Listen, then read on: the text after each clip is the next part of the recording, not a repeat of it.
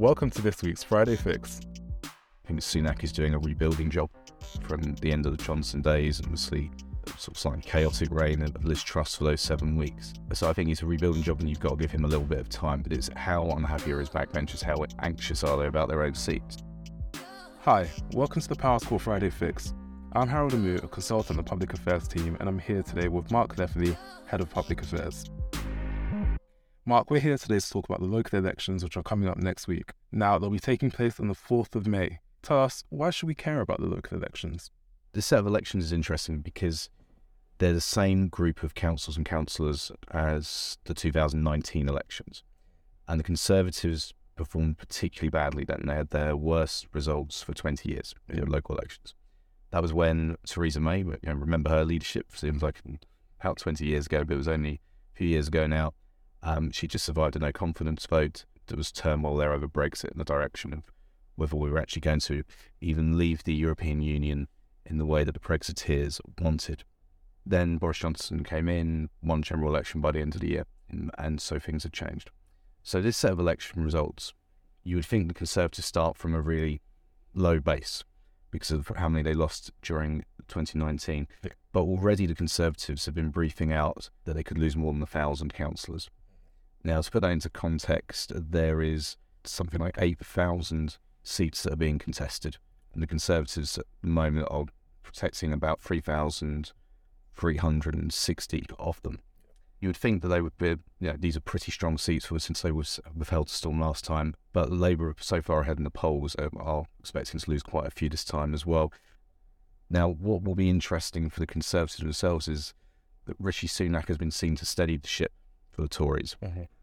But is this definitely the case? We'll get a real test here. So if they do lose a thousand councillors, there will be a lot of murmurings of the one man that they brought in in order to offer that stability has perhaps failed to do so. But we'll see. It's certainly they're trying to manage expectations. I wouldn't expect it to be more than thousand seats. The interesting thing from a Labour point of view as well is how real is that lead?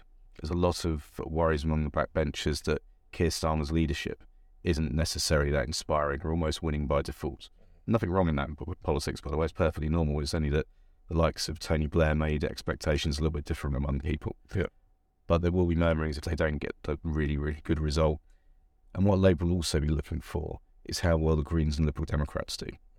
So last year, uh, Greens and Liberal Democrats did well, but typically they take votes away to the Dems take votes away from Conservatives. Yeah. So if they do well in Conservative areas this time, that means that the Conservatives will struggle to get a bigger majority or get to get many seats in a general election.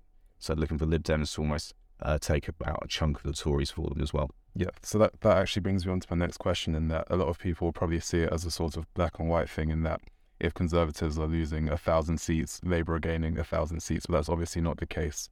How do you think those seats will be split? Well, Labour's the, the opposition party, you know, it's a big party, you expect them to get more.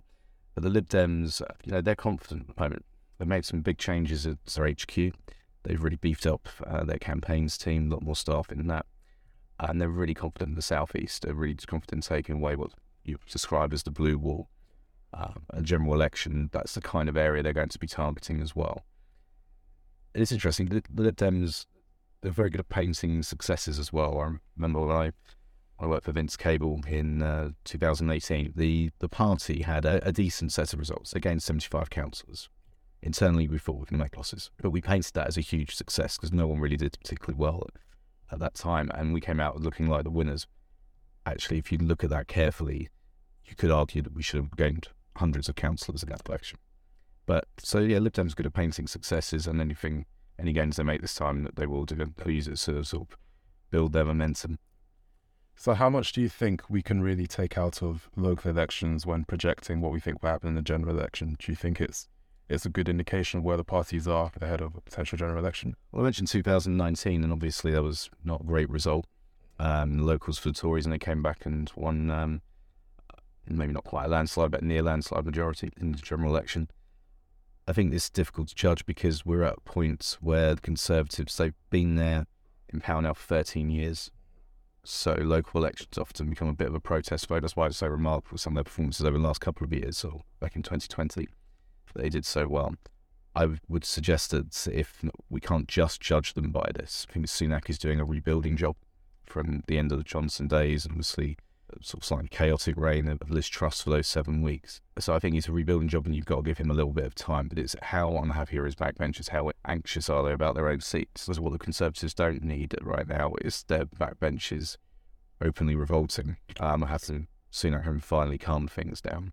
Probably one thing we should mention as well is is voter ID registration. This is a, a big issue now. For the first elections ever, you have to register and take voter ID with you. So that's things like passports, driving licenses. Now, this has put a lot of people in sort of democratic advocacy groups, they're very concerned that this will actually suppress voting. That a lot of people who don't tend to register to vote or actively engage might then be put off voting and might not uh, know enough about the new process. Uh, there was actually a debate on this Thursday morning uh, about uh, about this very issue, called by Clive Betts, who's a senior Labour MP. Uh, he made the point that even the internal rules are very odd. Someone I said about what you can take along as ID, one thing you can take along as ID is an older person's bus pass. But you can't take away a younger person's bus pass. How old are you? I'm 24. 24. Do you have a younger person's bus pass? I don't anymore. You don't anymore. Right? They're too old for it. They're too old for it. Um, but those guys, they can't take that long. And it's true. Yeah, and he was saying, what what's the difference, really? Yeah. Obviously, older people tend to vote conservative uh, in greater numbers than younger people. So you could say it's an attempt to twist the law. I don't think that's the case, but it's a dubious change. It was interesting just watching Rachel Maclean, the minister, who was there to answer answer this urgent question. And she was clearly very irritated by a lot of questioning that was going on. Uh, she um, accused the opposition of peddling a false narrative of so voter suppression.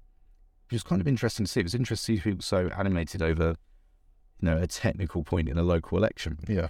But she was very animated about it. So obviously it's something that gets got a little bit under their skin about this. But whether we'll see next week whether it will lead to that fewer people coming out to vote. Um, a lot of people didn't register in time, so that's certainly one issue. And turnout for local elections is generally lower than it is for general elections anyway. Yeah, much, much lower. Yeah. So, so the, the conversation about voter election will probably rear its head again once we get around to general election and a bunch of people who, especially young people who didn't realize what was happening now, realize what's going to happen. Yes, yeah, so I, I, would expect the papers to be full of stories over next week or week after about the vote and the vote and how many people came out to vote. That might actually increase awareness of what you have to do now. But it will certainly be an issue as of next week. Yeah. And a final question for you. How long is it after the elections that we, we can expect to start hearing about results? You'll hear through the night. So it's it's very interesting. I remember that election I mentioned before in 2018, we started to get a sense that actually the Lib Dems weren't doing too badly. That was very crucial for Vince's leadership at the time. Yeah, I remember we sent out the chief executive to Nick Harvey, former MP, onto BBC, and he was opposite Laura Kuenssberg. I remember uh, it was interesting how these things work. You know, I, I was texting both of them about with the latest information, and uh, obviously it was uh, slightly favourable. Um, uh, but the results were good, in fairness. Yeah. But so, yeah, you have to be because the results come through so quickly. Those guys who are on the air need to have the latest up to date information, and uh, yeah. it will come thick and fast as you go through the night. Uh, well, I'd probably spoken a lot about councillors. We have to bear in mind councils as well and control of councils. So there's 230 councils up for grabs. Councillors is a good guide, but I think the number of councils that we see where the majority lies, that might take a little bit longer and that will give us a true results of the night if Tories have lost control of a load of councils or Labour failed to gain control. Thank you very much for joining us in this week's edition of the Powerscourt Friday Fix podcast. We hope you've enjoyed it and learned a bit more about the local elections. Don't forget to take your voter ID when you go out to vote. Thank you very much for joining us.